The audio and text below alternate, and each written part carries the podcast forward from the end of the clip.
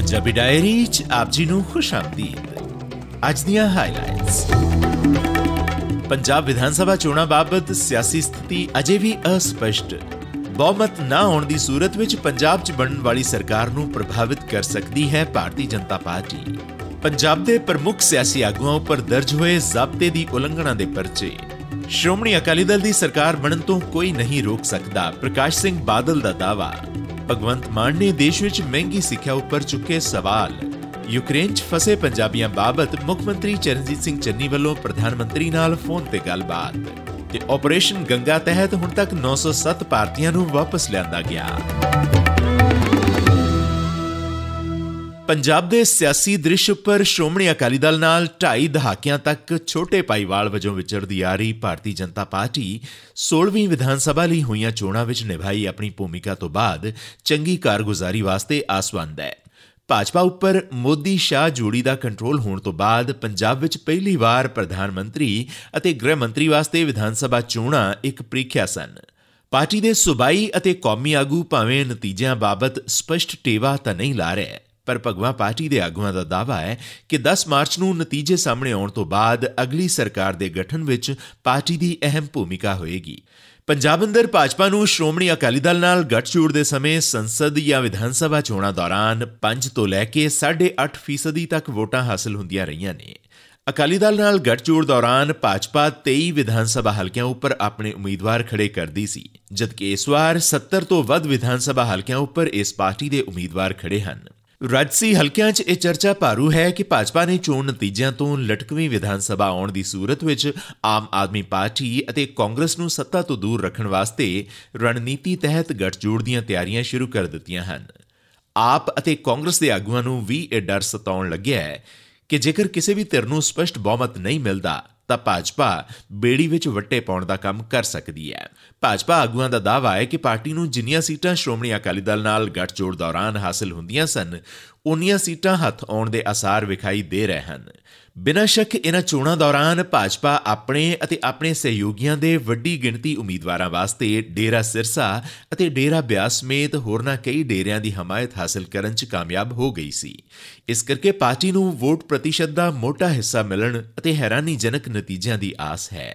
ਇਸ ਵਾਰ ਹੋਈਆਂ ਪੰਜਾਬ ਵਿਧਾਨ ਸਭਾ ਚੋਣਾਂ ਵਿੱਚ ਲਗਭਗ ਸਾਰੀਆਂ ਸਿਆਸੀ ਪਾਰਟੀਆਂ ਦੇ ਪ੍ਰਮੁੱਖ ਆਗੂਆਂ ਉੱਪਰ ਚੋਣ ਜ਼ਾਬਤੇ ਦੀ ਉਲੰਘਣਾ ਦੇ ਪਰਚੇ ਦਰਜ ਹੋਏ ਹਨ, ਜਦਕਿ ਰਿਪੋਰਟਾਂ ਅਨੁਸਾਰ ਸਾਰੇ ਵਿਧਾਨ ਸਭਾ ਹਲਕਿਆਂ ਵਿੱਚ ਵੋਟਰ ਅਤੇ ਪਾਰਟੀਆਂ ਦੇ ਕਾਰਕੁਨ ਖਾਮੋਸ਼ ਰਹੇ।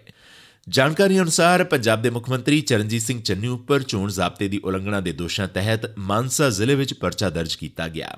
ਇਸੇ ਤਰ੍ਹਾਂ ਸ਼੍ਰੋਮਣੀ ਅਕਾਲੀ ਦਲ ਦੇ ਸੂਬਾ ਪ੍ਰਧਾਨ ਅਤੇ ਸਾਬਕਾ ਉਪ ਮੁੱਖ ਮੰਤਰੀ ਸੁਖਬੀਰ ਸਿੰਘ ਬਾਦਲ ਉੱਪਰ ਫਰੀਦਕੋਟ ਜ਼ਿਲ੍ਹੇ ਵਿੱਚ ਚੋਣ ਜ਼ਾਬਤੇ ਦੀ ਉਲੰਘਣਾ ਦਾ ਪਰਚਾ ਦਰਜ ਹੋਇਆ ਹੈ।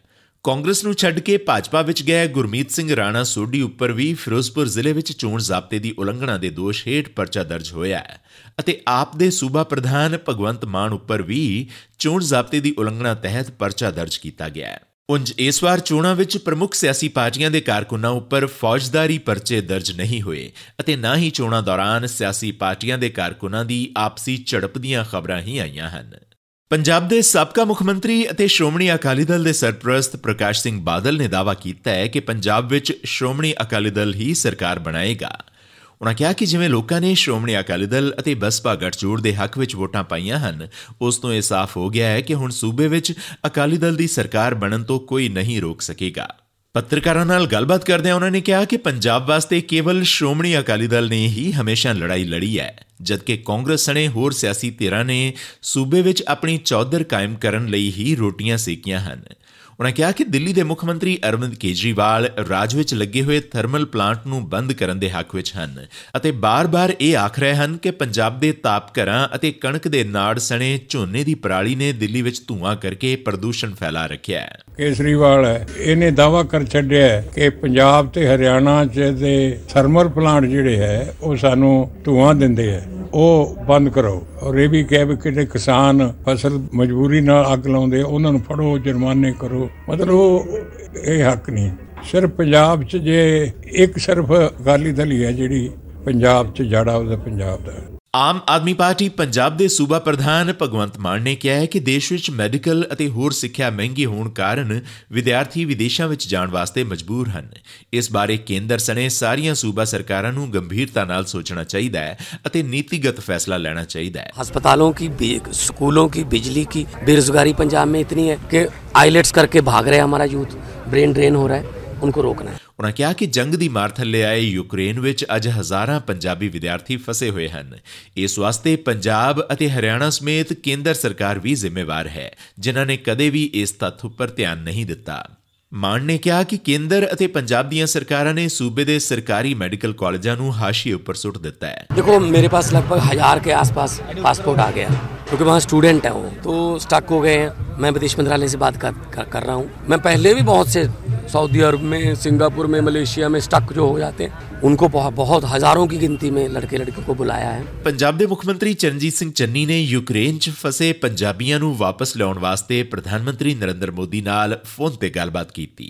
ਮੁੱਖ ਮੰਤਰੀ ਨੇ ਪੱਤਰਕਾਰਾਂ ਨੂੰ ਦੱਸਿਆ ਕਿ ਪੰਜਾਬ ਸਰਕਾਰ ਯੂਕਰੇਨ ਵਿੱਚ ਫਸੇ ਸਮੂਹ ਪੰਜਾਬੀਆਂ ਨੂੰ ਲੈ ਕੇ ਚਿੰਤਤ ਹੈ ਅਤੇ ਉਹਨਾਂ ਦੇਸ਼ ਦੇ ਵਿਦੇਸ਼ ਮੰਤਰੀ ਨੂੰ ਪਹਿਲਾਂ ਵੀ ਚਿੱਠੀ ਲਿਖੀ ਹੈ ਅਤੇ ਹੁਣ ਫੋਨ ਤੇ ਪ੍ਰਧਾਨ ਮੰਤਰੀ ਸ਼੍ਰੀ ਮੋਦੀ ਨਾਲ ਗੱਲਬਾਤ ਕਰਕੇ ਉਹਨਾਂ ਨੂੰ ਬੰਕਰਾਂ ਅਤੇ ਬੇਸਮੈਂਟਾਂ ਵਿੱਚ ਲੁੱਕ ਕੇ ਆਪਣੀ ਜਾਨ ਬਚਾ ਰਹੇ ਵਿਦਿਆਰਥੀਆਂ ਅਤੇ ਹੋਰਨਾਂ ਪੰਜਾਬੀਆਂ ਨੂੰ ਵਿਸ਼ੇਸ਼ ਉਡਾਨਾਂ ਰਾਹੀਂ ਪੰਜਾਬ ਲਿਆਉਣ ਦੀ ਅਪੀਲ ਕੀਤੀ ਹੈ। ਉਨ੍ਹਾਂ ਕਿਹਾ ਹੈ ਕਿ ਪੰਜਾਬ ਸਰਕਾਰ ਵੱਲੋਂ ਯੂਕਰੇਨ 'ਚ ਪੜਨ ਗਏ ਵਿਦਿਆਰਥੀਆਂ ਅਤੇ ਹੋਰ ਕੰਮਾਂਕਾਰਾਂ ਵਾਸਤੇ ਗਏ ਪੰਜਾਬੀਆਂ ਅਤੇ ਉਹਨਾਂ ਦੇ ਮਾਪਿਆਂ ਵਾਸਤੇ ਹੈਲਪਲਾਈਨ ਨੰਬਰ ਵੀ ਜਾਰੀ ਕੀਤਾ ਹੈ। ਉਨ੍ਹਾਂ ਵਿਦਿਆਰਥੀਆਂ ਨੂੰ ਕਿਹਾ ਕਿ ਉਹ ਭਾਰਤੀ ਦੂਤਾਵਾਸ ਦੇ ਸੰਪਰਕ ਵਿੱਚ ਰਹਿਣ ਅਤੇ ਆਪਣੇ ਲੋੜੀਂਦੇ ਦਸਤਾਵੇਜ਼ ਆਪਣੇ ਕੋਲ ਰੱਖਣ। ਉਹਨਾਂ ਵਾਸਤੇ ਅਸੀਂ ਪ੍ਰਧਾਨ ਮੰਤਰੀ ਨਾਲ ਗੱਲ ਕੀਤੀ ਹੈ ਬੜੀ ਛੇਤੀ ਉਹਨਾਂ ਨੂੰ ਵਾਪਸ ਲਿਆਉਣ ਦੀ ਵਿਵਸਥਾ ਕੀਤੀ ਜਾ ਰਹੀ ਹੈ ਤੇ ਨਾਲ ਨਾਲ ਪੰਜਾਬ ਸਰਕਾਰ ਨੇ ਹੈਲਪਲਾਈਨ ਨੰਬਰ ਜਾਰੀ ਕੀਤਾ ਹੈ ਉਹਦੇ ਤੇ ਤੁਸੀਂ ਕੋਈ ਵੀ ਜਾਣਕਾਰੀ ਲੈ ਸਕਦੇ ਹੋ। ਅਸੀਂ ਆਪਣੇ ਵੱਲੋਂ ਪੂਰੀ ਕੋਸ਼ਿਸ਼ ਕਰ ਰਹੇ ਹਾਂ ਕਿ ਸਾਡੇ ਜਿਹੜੇ ਬੱਚੇ ਉੱਥੇ ਪੜਨ ਗਏ ਹੈ ਜਾਂ ਕੋਈ ਹੋਰ ਸਾਡੇ ਜਿਹੜੇ ਵਸਿੰਦੇ ਇੱਥੋਂ ਦੇ ਉੱਤੇ ਫਸੇ ਹੋਏ ਹੈ, ਉਹਨਾਂ ਨੂੰ ਵਾਪਸ ਲੈ ਕੇ ਆਈਏ ਇਸੇ ਦੌਰਾਨ ਆਪਰੇਸ਼ਨ ਗੰਗਾ ਤਹਿਤ ਯੂਕਰੇਨ 'ਚ ਫਸੇ 688 ਹੋਰ ਭਾਰਤੀ ਨਾਗਰਿਕਾਂ ਨੂੰ ਲੈ ਕੇ 에ਅਰ ਇੰਡੀਆ ਦੀਆਂ ਤਿੰਨ ਵਿਸ਼ੇਸ਼ ਉਡਾਨਾਂ ਐਤਵਾਰ ਨੂੰ ਦਿੱਲੀ ਹਵਾਈ ਅੱਡੇ ਤੇ ਪਹੁੰਚੀਆਂ। ਇਹ ਉਡਾਨਾਂ ਰੋਮਾਨੀਆ ਦੀ ਰਾਜਧਾਨੀ ਬੁਖਾਰੈਸਟ ਅਤੇ ਹੰਗਰੀ ਦੀ ਰਾਜਧਾਨੀ ਬੁਡਾਪੈਸਟ ਤੋਂ ਆਈਆਂ ਹਨ। ਭਾਰਤ ਨੇ ਸ਼ਨੀਚਰਵਾਰ ਨੂੰ ਯੂਕਰੇਨ ਵਿੱਚੋਂ ਆਪਣੇ ਨਾਗਰਿਕਾਂ ਨੂੰ ਕੱਢਣਾ ਸ਼ੁਰੂ ਕੀਤਾ ਸੀ ਅਤੇ ਪਹਿਲੀ ਉਡਾਨ AI 1944 219 ਲੋਕਾਂ ਨੂੰ ਬੁਖਾਰੈਸਟ ਤੋਂ ਲੈ ਕੇ ਮੁੰਬਈ ਪਹੁੰਚੀ ਸੀ। ਹੁਣ ਤੱਕ 907 ਭਾਰਤੀਆਂ ਨੂੰ ਯੂਕਰੇਨ ਵਿੱਚੋਂ ਕੱਢਿਆ ਜਾ ਚੁੱਕਿਆ ਹੈ। ਭਾਰਤ ਦੇ ਪ੍ਰਧਾਨ ਮੰਤਰੀ ਨਰਿੰਦਰ ਮੋਦੀ ਨੇ ਐਤਵਾਰ ਨੂੰ ਯੂਕਰੇਨ ਸੰਕਟ ਉੱਪਰ ਉੱਚ ਪੱਧਰੀ ਮੀਟਿੰਗ ਕੀਤੀ। ਸਰਕਾਰੀ ਸੂਤਰਾਂ ਨੇ ਦੱਸਿਆ ਹੈ ਕਿ ਮੀਟਿੰਗ 'ਚ ਵਿਦੇਸ਼ ਮੰਤਰੀ ਐਸ ਜੈ ਸ਼ੰਕਰ ਵੀ ਹਾਜ਼ਰ ਸਨ। ਉਸ ਤੋਂ ਇਲਾਵਾ ਕਈ ਸਰਕਾਰੀ ਅਫਸਰਾਂ ਨੇ ਵੀ ਇਸ ਮੀਟਿੰਗ 'ਚ ਸ਼ਮੂਲੀਅਤ ਕੀਤੀ। ਜ਼ਿਕਰਯੋਗ ਹੈ ਕਿ ਸ਼ਨੀਚਰਵਾਰ ਨੂੰ ਯੂਕਰੇਨ ਦੇ ਰਾਸ਼ਟਰਪਤੀ ਵਲਾਦੀਮੀਰ ਜ਼ੈਲੈਂਸਕੀ ਨੇ ਭਾਰਤ ਦੇ ਪ੍ਰਧਾਨ ਮੰਤਰੀ ਨਰਿੰਦਰ ਮੋਦੀ ਨਾਲ ਗੱਲਬਾਤ ਕਰਕੇ ਰੂਸ ਦੀ ਫੌਜ ਵੱਲੋਂ ਕੀਤੇ ਹਮਲੇ ਨੂੰ ਰੋਕਣ ਵਾਸਤੇ ਸੰਯੁਕਤ ਰਾਸ਼ਟਰ ਸਲਾਮਤੀ ਪਰਿਸ਼ਦ 'ਚ ਭਾਰਤ ਦੀ ਸਹਾਇਤਾ ਮੰਗੀ ਸੀ। ਜ਼ੈਲੈਂਸਕੀ ਨੇ ਟਵੀਟ ਕਰਕੇ ਦੱਸਿਆ ਸੀ ਕਿ ਉਹਨਾਂ ਸ਼੍ਰੀ ਮੋਦੀ ਨੂੰ ਯੂਕਰੇਨ ਵੱਲੋਂ ਰੂਸੀ ਹਮਲੇ ਨੂੰ ਠੱਲਣ ਵਾਸਤੇ ਉਠਾਏ ਗਏ ਕਦਮਾਂ ਦੀ ਜਾਣਕਾਰੀ ਦਿੱਤੀ।